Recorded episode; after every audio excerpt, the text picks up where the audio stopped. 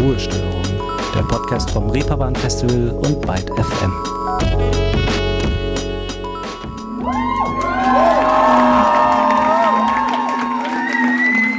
So oder so ähnlich klang es in der vergangenen Woche in sämtlichen Clubs, Kirchen, Theatern und auf Open-Air-Bühnen auf dem Reeperbahn-Festival.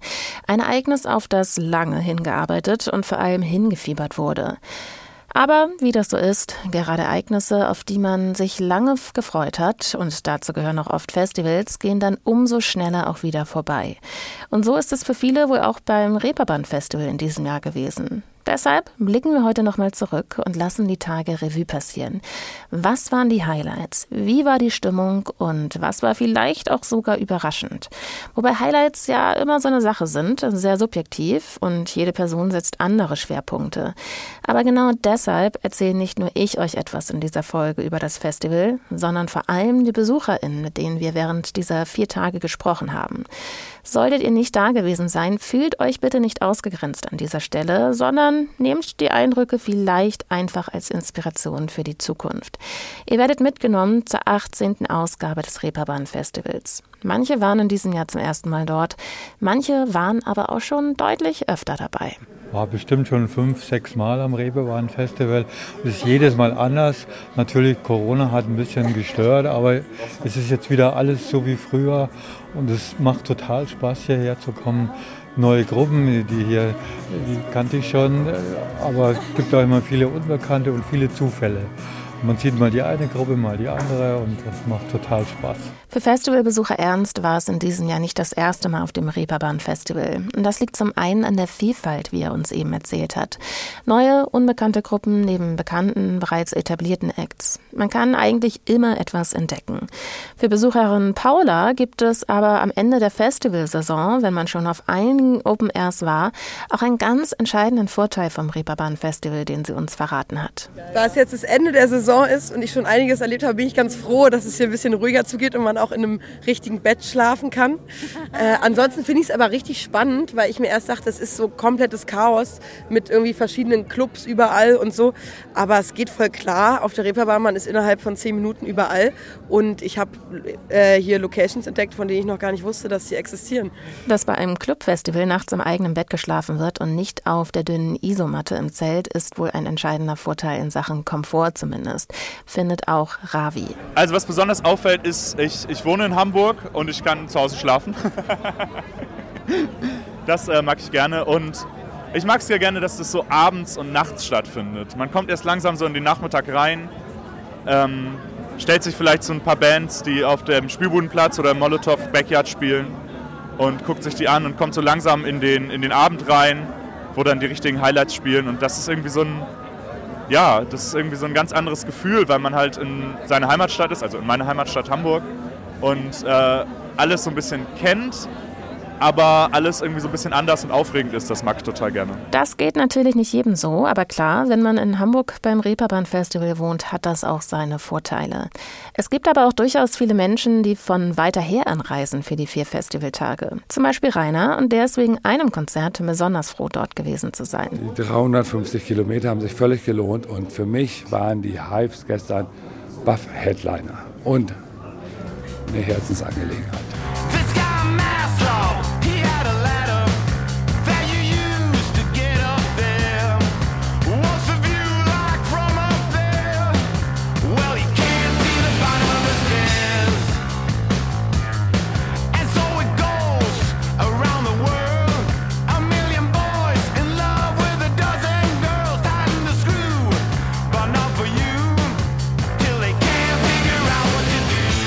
Hives in der großen Freiheit am Freitag waren wohl für viele einer der Höhepunkte in diesem Jahr. Aber nicht nur Musik ist für viele ein Highlight auf dem Reeperbahn Festival, auch abseits dessen ist das Programm sehr umfangreich. Talks, Panels, Lesungen, Ausstellungen, die Liste ist lang. Ein Fakt, den Anna und Miriam besonders begeistert hat und eine kleine Ergänzung dazu haben sie auch noch. Ich habe eben noch gesagt, es ist so ein guter Mix aus Input, also wirklich inhaltlichem Input und aber auch Musik und alle sind so locker und entspannt. Das ist schon eine coole Atmosphäre hier. Ja, und das Publikum ist halt total durchmischt. Ne? Also es gibt Familien, es gibt junge Leute, es gibt ältere Leute und man hat aber irgendwie das Gefühl, sind alle zusammen hier und ist echt ein richtig schönes, angenehmes Festival. Und das Wetter spielt auch noch mit. Jetzt kommt gerade wieder die Sonne raus, also perfekt. Und das ist beim Festival, das in Hamburg stattfindet, eine Stadt, die bekannt ist für Regen, Wind und tendenziell eher graues Wetter, nicht selbstverständlich. Abgesehen von ein paar Tropfen am Abend ist aber alles zum Glück trocken geblieben. Viele Konzerte sind zwar in Clubs und dadurch indoor, aber trotzdem muss man ja von Location zu Location wandern und manchmal auch in der Schlange vorm Einlass warten. Und da ist wohl nichts nerviger, als wenn man sich ständig in und aus nassen Jacken schälen müsste. Aber wo wir gerade bei den Locations sind. Wie ich hier bei Ruhestörung schon oft erwähnte, sind die beim Reeperbahn Festival sehr unterschiedlich. Es gibt Clubs, Theater, Outdoorbühnen, aber auch Kirchen oder die Elbphilharmonie. Und die letzten beiden, die haben in diesem Jahr wieder besonders begeistert. Bleiben wir doch aber erstmal bei den Glaubenshäusern. Wenn man nicht gerade Fan von Kirchenmusik ist, wird man bei Konzerten der LieblingsmusikerInnen wohl selten bis gar nicht in einer Kirche sitzen. Umso besonderer also, die Musik dann in einer ganz anderen Atmosphäre genau dort wahrzunehmen. Ich war ein paar Mal schon so Kirchenkonzerten und fand die Atmosphäre immer sehr interessant, dass so ein bisschen die, äh, das Konzept von dem Raum, vom, von der eigentlichen Idee quasi so abgelöst wird und ähm, eine andere kulturelle Form da ausgeübt wird. Das finde ich sehr schön. Ich finde, dass das Sakrale, was ja so eine Kirche ausmacht, irgendwie sich ganz gut übertragen lässt auf gewisse äh, Genres, auf gewisse Konzerte. Weil ähm, die Kirche ist ja eigentlich immer als Raum für Gemeinschaft, als irgendwie Raum von, von einem gewissen Programm, von einer gewissen Predigt, die ja auch irgendwie eine Art Event ist. ist die, dafür ist sie ja schon gebaut worden, dafür ist sie ja erdacht, dass sich Leute da treffen dass es irgendwie eine, eine gewisse Atmosphäre erzeugt. Und einige, einige Konzerte lassen sich da einfach super übertragen. Und ich selber bin nicht religiös, aber wenn man in der Kirche ein Konzert sieht, kommen dann schon irgendwie auch diese, diese etwas heiligen, sakralen Gefühle irgendwie in einem hoch. Und das äh, mag ich total gerne. Ich denke dabei auch nicht irgendwie jetzt an die Kirche als Institution oder ähm, an Gott oder Jesus, aber ich fühle irgendwie dieses, dieses, dieses Gemeinschaftsgefühl, was diese Kirche in einem ähm, erweckt und diese, diese, diese große Halle, diese große ja, diese große Halle des Zusammenkommens, die dann mit Musik gefüllt ist, das gefällt mir sehr gut. In der St. Pauli-Kirche ist zum Beispiel Sophia Blender aufgetreten. Sophia Blender, eigentlich Sophie Löw mit bürgerlichen Namen, die auch bekannt ist als Sängerin der österreichischen Post-Punk-Band Kalk. Solo macht sie sehr tragende Musik, in deren Zentrum oft das Klavier steht. Deshalb lag die Entscheidung vermutlich sehr nah, dass gerade Sophia Blender zu den Ex gehört, die in der St. Pauli-Kirche auftreten. Und von dieser Show habe ich sogar einen kleinen Ausschnitt für euch.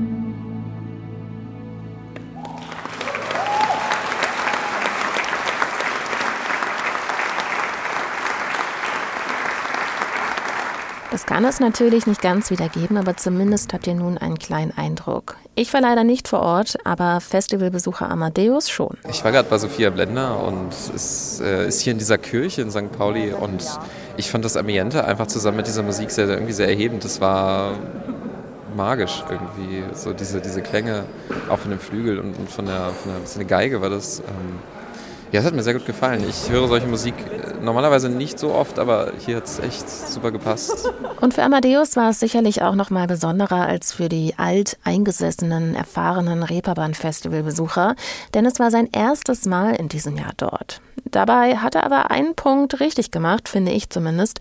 Ein Punkt, der vor allem für diejenigen im nächsten Jahr auch ein Tipp ist, wenn man viel Neues entdecken möchte. Und dafür braucht es gar nicht viel. Ich habe mir tatsächlich vorher auch gar nicht so großes Line-Up angeguckt, weil ich mir einfach dachte, ich lasse mich mal mitziehen, wie das hier so ist und wo man einfach landet. Einfach treiben lassen, das habe ich während der vier Festivaltage auch zum Teil gemacht. Und da hätte man zum Beispiel auch am Freitag bei Sophie Reuer im Imperialtheater landen können.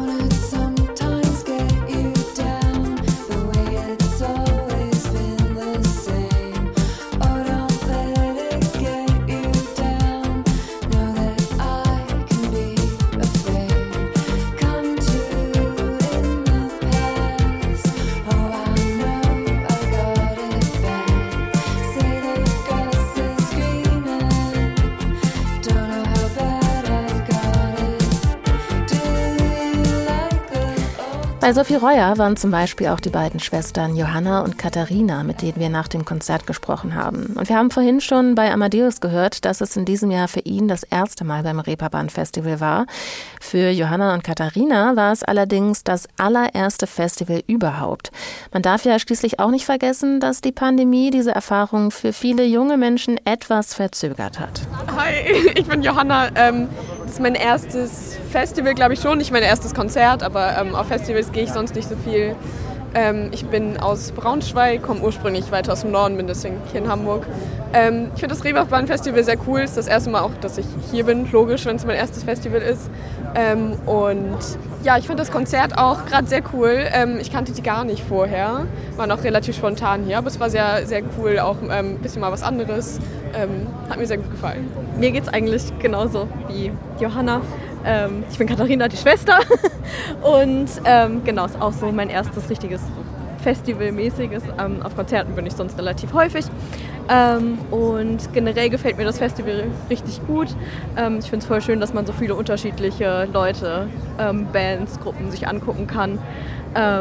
und ja, das Konzert gerade fand ich auch äh, richtig cool. Ich hab, fand, man hat voll gemerkt, dass das den KünstlerInnen voll Spaß gemacht hat. Das finde ich immer sehr schön. Sophie Reuer konnte die beiden also begeistern. Und Sophie Reuer war vor einer Weile auch schon mal hier bei Ruhestörung zu Gast. Schaut gerne also auch bei der Folge aus 2020 vorbei.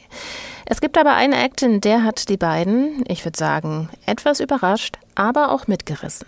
Besuchers, äh, die ja, da oft mit dem äh, Schulbus auch da sind, die haben wir vorhin noch hier auf dem Enjoy-Bus gesehen. Ähm, ich fand das echt klasse, wie viel Stimmung die gemacht haben. Das kann ich mir bei der Musik von Bazookas sehr gut vorstellen. Und die Band ist auch eine wahre Institution auf dem Reeperbahn Festival und seit Jahren schon dabei. Disco Punk trifft da auf Ska und die achtköpfige Gruppe bezieht dabei auch immer gern interaktiv ihr Publikum mit ein.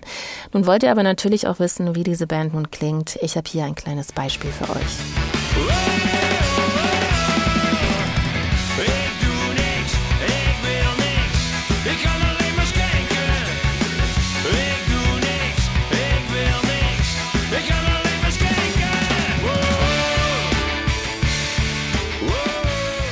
So klingen also Bazookas. Sicherlich nicht für jeden was, aber muss es ja auch nicht. Dafür gab es ja genügend Auswahl im Line-Up. Zum Beispiel auf vier Acts, die in der Elbphilharmonie gespielt haben und auch sehr unterschiedlich waren. Da war zum Beispiel ein australischer Singer, Songwriter und Soul-Sänger, Matt Corby, bei dem auch ich im Publikum saß und sehr vom Live-Gesang beeindruckt war.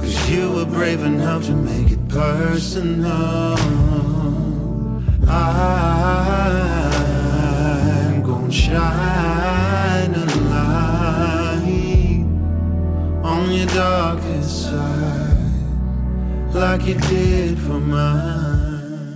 Etwas ganz anderes ist aber die niederländisch-türkische Band Altingün. Wir haben mit einigen BesucherInnen nach dem Konzert gesprochen, die hellauf begeistert waren. Bevor wir da mal reinhören, was sie zum Konzert gesagt haben, hier erstmal ein kleines Beispiel, damit ihr euch etwas unter Altingün vorstellen könnt. Of of Maçka yollar taşlı geliyor kalem kaşlı. Maçka yollar taşlı geliyor kalem kaşlı. Ne oldu sana yavrum böyle gözlerin yaşlı. Ne oldu sana yavrum böyle gözlerin yaşlı. Fand ich sehr schön, erfrischend, ähm, orientalisch, modern, psychedelisch fetzig, groovy, berührend. Das eine Lied hatte fast was von einer Ballade. Hat mir sehr gut gefallen. Sehr authentisch und schön in der Elbphilharmonie. Es war einfach nur genial, es war schön, es war toll. Ich war gerade bei Altingen und es war absurd heftig. Wir sind abgegangen wie wild, wir haben dieses Haus zerlegt. Die Elbphilharmonie steht nicht mehr nach diesem Konzert. Kleine Übertreibung hier von Lennart seinerseits, aber gute Stimmung war anscheinend beim Konzert von Altingün und es war einfach nur schön und toll, wie Rainer es eben beschrieben hat. Das wundert mich bei der Elbphilharmonie aber auch nicht wirklich, denn die ist schon ein sehr besonderer Ort für ein Konzert. Wenn man ankommt, muss man erstmal ein paar Meter in die Höhe fahren, denn der große Saal der Elbphilharmonie ist mit 51 Meter der höchstgelegene Konzertsaal der Welt. Aber keine Sorge, Dafür gibt es Rolltreppen und Fahrstühle, um überhaupt dorthin zu kommen. Und wenn man dann rechtzeitig vom Konzert da ist, lohnt es sich vielleicht sogar noch ein wenig extra Zeit einzuplanen. Vom Foyer aus hat man nämlich einen einzigartigen Blick über die Elbe und den Hafen. Zum Abend hin, dann mit Sonnenuntergang und zur späterer Stunde, wenn es schon dunkel ist, strahlen einem die Lichter des Hafens entgegen während des Wartens auf den Einlass. Von so weit oben auf jeden Fall ein einzigartiger Ausblick auf Hamburg. Die Konzerte des Reeperbahn-Festivals finden im Herzstück der Elbphilharmonie statt, dem großen Saal. Ein Raum, der bekannt ist für seine ausgeklügelte Akustik. Vor allem beim ersten Mal ist der Besuch der Elbphilharmonie ein Erlebnis. Aber auch wenn man schon mehrmals dort war, bleibt der Ort besonders, wie Festivalbesucherin Susanne uns erzählt hat. Also ich merke, jetzt bin ich das dritte, vierte, fünfte Mal da und die ersten paar Male war ich immer mega geflasht und ganz viel Ehrfurcht und langsam wird es so ein bisschen gewöhnlicher. ein bisschen, also falls man das so sagen kann, ist immer noch ein sehr besonderer Ort. Der Sound ist toll, die Lichter und ja, toller Ort. Letztes Jahr waren wir auch hier bei Mine zum Reeperbahn Festival und das fand ich ganz toll. Also das hat sich ganz tief eingebrannt, ja. Mine war also im vergangenen Jahr dort und in diesem Jahr hat die Indie-Pop-Band Jeremias dort ein ganz besonderes Konzert gespielt. Jeder will wer sein, dann bin ich lieber nicht. Geht es um die Freiheit, dann bin ich ein Egoist. Zu einer Hälfte Geist und zur anderen Hälfte Kind. Ich glaub, mein Vorbild, das war immer nur der Wind. Das Konzert von Jeremias am Festival Freitag in der Elbphilharmonie war am gleichen Tag wie der Release ihres neuen Albums von Wind und Anonymität. Deshalb wurden auch einige neue Songs gespielt. Und wo wir gerade bei neuen Songs sind, einen neuen Track hat auch Paula Hartmann beim Reeperbahn Festival gespielt. Und das nicht nur bei ihrem regulären Konzert im Mojo, das ganz normal angekündigt war, sondern ganz überraschend auch am Festival Mittwoch auf dem Heiligen Geistfeld, passend zum Titel Titel des Tracks Schwarze SUVs auf dem Dach eines schwarzen SUVs. Ich liebe sie. Sie ist die süßeste Maus, sie bedankt sich jedes Mal, sie ist so, so, ah, sie ist voller Energy und ich liebe sie einfach. Deswegen. Und sie ist ja auch Hamburgerin und sie hat sich sehr gefreut. Ich glaube, das war mitunter auch einer ihrer Highlights hier zu spielen. So ein kleiner Secret Act, den sie hier hingelegt hat. Das war toll. Auf dem SUV. Ihr müsst euch die neue Single anhören. Schwarze SUVs rollen durch die Nacht. Ich bin zu jung Luft in den Haaren, morgens um halb vier.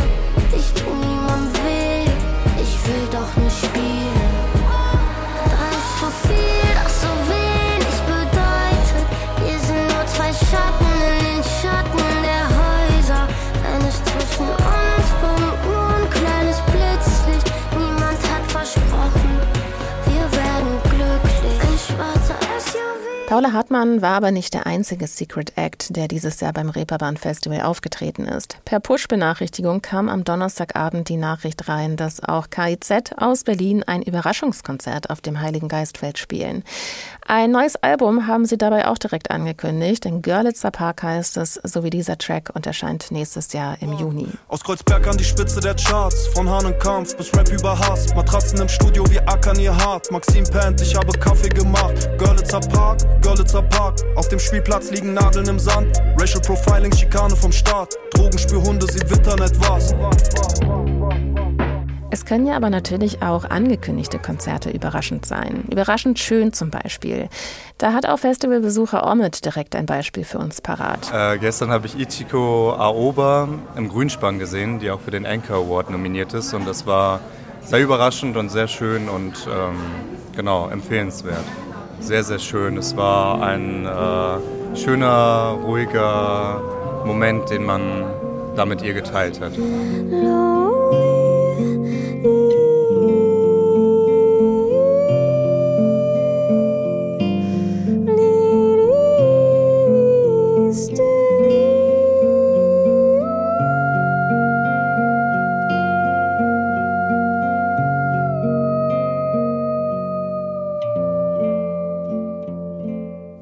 Japanische Musikerin Ichiko Oba ist nun nicht mehr nur nominiert, sondern hat den Anchor, den International Music Award des Reeperbahn Festivals, auch mit nach Hause genommen.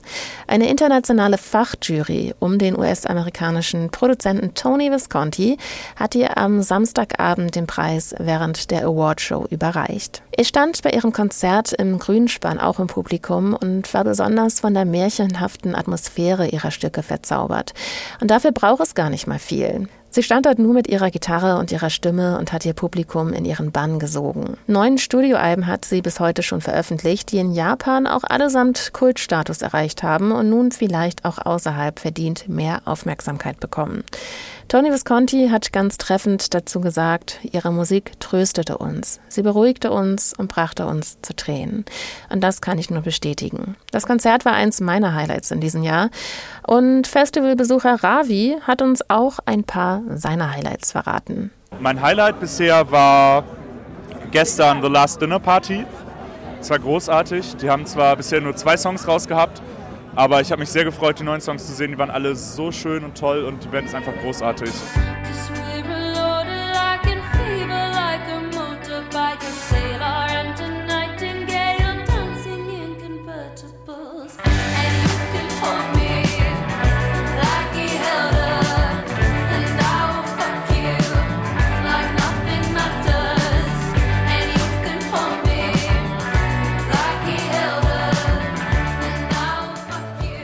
Highlight heute, würde ich sagen, war Temples. Fand ich sehr cool im Mojo. Ähm, sehr cooler Sound. Hat mich gefreut, die endlich mal live zu sehen.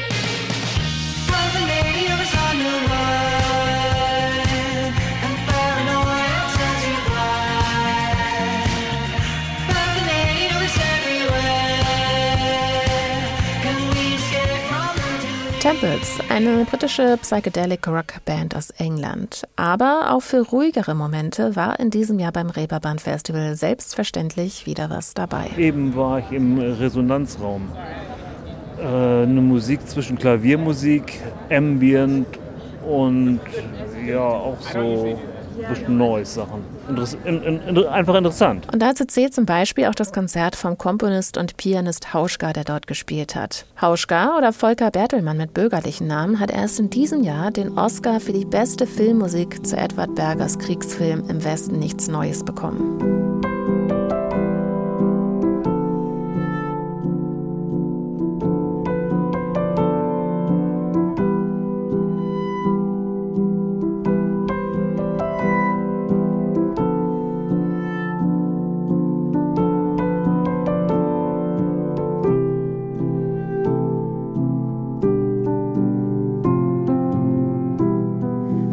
Anderen Vibe hatte das Konzert von der Industrial Darkwave Band Die Selektion im Ballsaal. Eine recht kleine Location, die die Band aus Stuttgart voll gemacht hat. Das hat die Leute aber auch nicht davon abgehalten, draußen noch zu warten, in der Hoffnung, doch noch reinzukommen. Und für alle, die es trotzdem nicht geschafft haben, sind sie spontan am Freitag auch nochmal im Übel und Gefährlich aufgetreten. In einem deutlich größeren Rahmen. Ein Katalog, so umfangreich, ein Blödsinn in seiner Pracht. Katalog, so trennlos, hat auch von mir Halt gemacht, halt gemacht. Der Katalog liegt nun da und bietet sich uns an, sich uns an. Der Katalog, der Katalog will zeigen, was er kann, was er kann. Ich kann mir vorstellen, dass es bei dieser Lektion auch schon mal deutlich doller zugeht auf ihren Konzerten. Und Festivalbesucher Omid hat mir von ihrem Konzert im Ballsaal eine Story erzählt, die so sicherlich nicht geplant war und die er so schnell auch nicht wieder vergessen wird. Nämlich war ich da bei dieser Lektion im Ballsaal und ähm, an sich war das schon ein sehr gutes Konzert, weil ich am Anfang die Band gar nicht kannte dachte, dass die beiden eigentlich die, die Türsteher sind. Dann hat sich herausgestellt, dass es die Band ist. Ähm, genau, und irgendwann äh, hat der eine, der Sänger, hatte die Platte in der Hand von denen, die nächste Woche rauskommt und äh, wollte sie in die, ins Publikum werfen, also einmal ein bisschen weiter weg und hat sie mir volle Kanne gegen den Kopf geworfen und dann, dann ist sie ein bisschen, sie hat ein bisschen drunter gelitten, aber dafür habe ich eine Platte umsonst bekommen und äh, genau, das war, das war ein schönes Erlebnis. Und das auch noch vor dem Veröffentlichungsdatum. Da nimmt man vielleicht auch den ein oder anderen Knick in Kauf, solange man nicht wirklich verletzt wird. Und nun, an dem Veröffentlichungstag dieser Folge, ist das Album auch erschienen. Ich hatte vorab schon mit Luca und Hannes von dieser Lektion über das Album gesprochen, zumindest über so viel, wie sie mir damals verraten konnten. Hört also gerne auch in der Folge mit den beiden vorbei. Das Konzert von dieser Lektion fand am Festival Freitag um 22.10 Uhr statt. Eine Zeit, in der die Stimmung auf der Reeperbahn auch gerne mal etwas ausgelassener wird. Und mit der Euphorie, die mit einem Festival einhergeht, kann ein Ohrwurm auch mal dafür sorgen, dass man ein Ständchen zum Besten gibt. Geil, geil, geil, in die Disco, in die Disco. Er schon den ganzen Tag. Und dieser Ohrwurm, der stammt von einer Band, die auch an zwei Tagen beim Reeperbahn Festival aufgetreten ist. Von Team Scheiße stammt das Original, einer der aktuell wohl populärsten deutschen Punkbands. Und wo wir jetzt schon diese wunderschöne Interpretation gehört haben, müssen wir natürlich auch noch mal ins Original reinhören.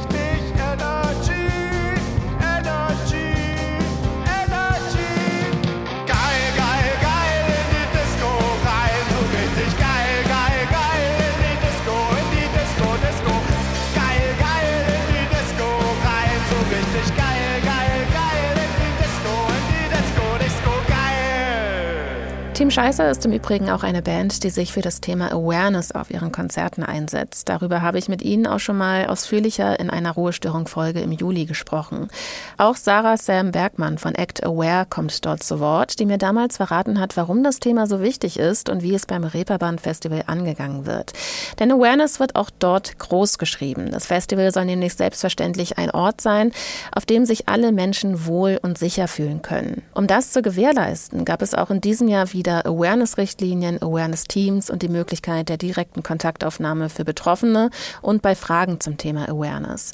Der Awareness Point auf dem Heiligen Geistfeld im Festival Village diente zum Beispiel auch dazu, Betroffenen Schutzarbeit zu leisten und betroffene Personen dabei zu unterstützen, sich wieder sicherer und wohler auf dem Festival zu fühlen. Zum Beispiel nach einem schlechten Erlebnis oder einer grenzüberschreitenden Erfahrung. Auf dem Festival Village war aber natürlich auch wieder einiges los und als Ort, der kostenlos zugänglich war, haben sich da auch viele Menschen ohne Ticket getummelt.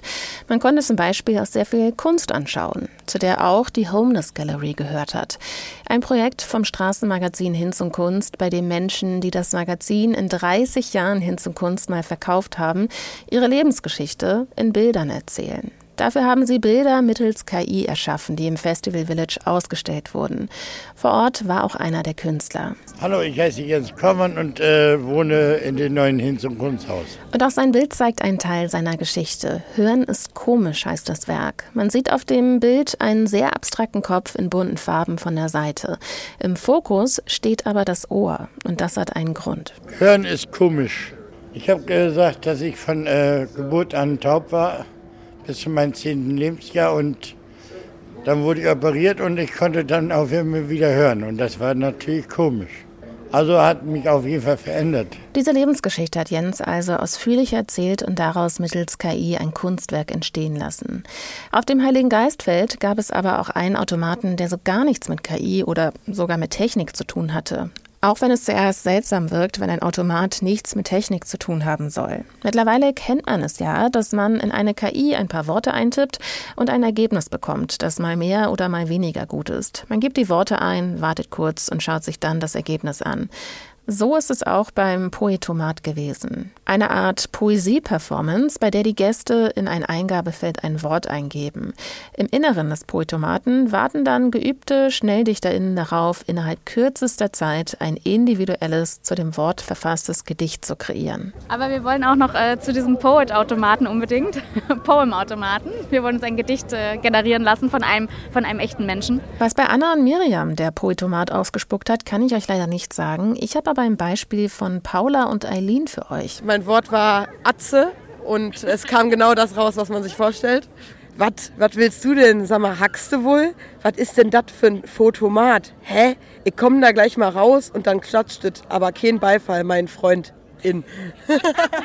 Beim Arts und Word Programm auf dem Reeperbahn Festival gab es aber in diesem Jahr zum Beispiel auch wieder Lesungen, wie die von Paulita Pappel. Die stellt sich nun aber erstmal kurz selbst vor. Hi, ich bin Paulita Pappel, Porno-Regisseurin, Produzentin, Darstellerin, ähm, Kuratorin vom Porno Festival Berlin und Intimitätskoordinatorin. Und heute stehe ich als Autorin da. Ich habe ein bisschen was gelesen von meinem neuen Buch Porno Positiv, was Pornografie mit Feminismus, Selbstbestimmung und gutem Sex zu tun hat.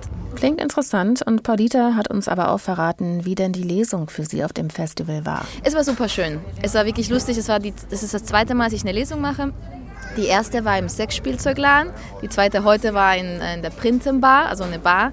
Ähm, ich finde es total lustig und cool, dass ich meine Lesungen irgendwie in Orte halte, die jetzt nicht so unbedingt für eine Lesung gedacht sind, sage ich mal. Das Publikum war super nett und ich hatte eine sehr schöne Zeit. Ja. So soll es im besten Fall ja auch sein. Paulita hat aber nicht nur aus ihrem Buch gelesen, sondern hat sich auch mit der Moderatorin unterhalten. Intimität, Sexualität und vor allem Pornografie sind ja aber oft Themen, die für viel Diskussion sorgen können. Wie war also das Gespräch? Ich hatte, also das Gespräch mit meiner Moderatorin Elena war super schön. Äh, ich fand, das war, die hat mir Fragen gestellt, die, ich meine, ich werde oft immer die gleiche Fragen gestellt und sie hat Fragen gestellt, die auch noch nie gestellt wurden. Das war sehr spannend.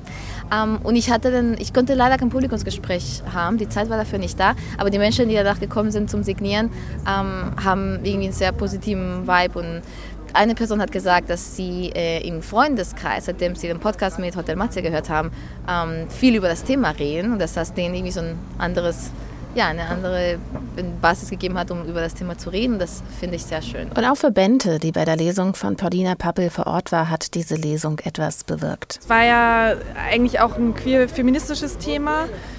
Ähm, ich glaube, vieles davon, wenn man sich ein bisschen damit beschäftigt, hat man schon eine Idee davon gehabt. Aber Pornografie ist halt schon auch irgendwie noch ein Thema, was vielleicht weiter anders stigmatisiert, anders schambesetzt ist. Und ich kannte jetzt ihr Buch auch in dem Fall nicht, weil es gerade erst erschienen ist und äh, fand es deswegen sehr spannend und hat auf jeden Fall nochmal den Blick verändert, auch in Richtung ja, feministische Perspektiven damit reinzubringen.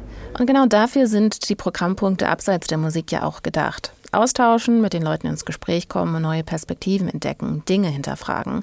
Eine Sache, die auch Lisa beim Reeperbahn Festival besonders schön fand. Das finde ich hier richtig toll, dass man so viel kulturelles Angebot einfach hat, was, was nicht nur Musik ist, aber sich trotzdem auf so den Zeitgeist und unseren ähm, einfach im generellen gesellschaftlichen Kontext so befindet. Das, ähm, das finde ich richtig schön, dass man da so viel Verschiedenes sich angucken kann. Also von irgendwie Rassismuskritik zu irgendwelchen Aufklärungs- und Diskussionsforen über den Klimawandel, die Klimakatastrophe. Ähm, und dann läuft man irgendwie runter ins Mojo und ist in so einer ganz anderen Welt plötzlich. Das ist super schön. Und damit kommen wir langsam auch zum Abschluss dieses kleinen Rückblicks zum Reeperbahn Festival 2023. Natürlich gab es noch viele andere spannende Programmpunkte. Ich bin mir aber sicher, dass wir auch in den nächsten Folgen ab und zu noch mal zu einigen Punkten zurückblicken werden. Es gibt aber eine Sache noch mal zu betonen, die natürlich sehr wichtig ist und ohne die ein Festival dieser Größenordnung gar nicht möglich wäre. Und die passenden Worte dazu hat für euch Eileen. Shoutout an die ganze Reeperbahn Festival Crew. Also Hammer, was ihr hier auf die Beine gestellt habt. Mega schön, wie ihr hier am Start seid, wie präsent ihr seid und woran ihr alles gedacht habt. Es ist der Hammer. Das kann ich so nur unterschreiben. Insgesamt kann man wohl sagen, es waren vier sehr interessante, spannende, musikbeladene Tage, bei denen man viel Neues entdecken konnte und auch schon Bekanntes nun endlich live auf der Bühne gesehen hat. Mir bleibt jetzt nur noch, mich zu verabschieden. Mein Name ist Liz Remter. Abonnieren nicht vergessen, wenn euch Ruhestörung gefällt und ihr up to date bleiben wollt. Wir hören uns an dieser Stelle in der nächsten Woche wieder. Bis dahin, ciao.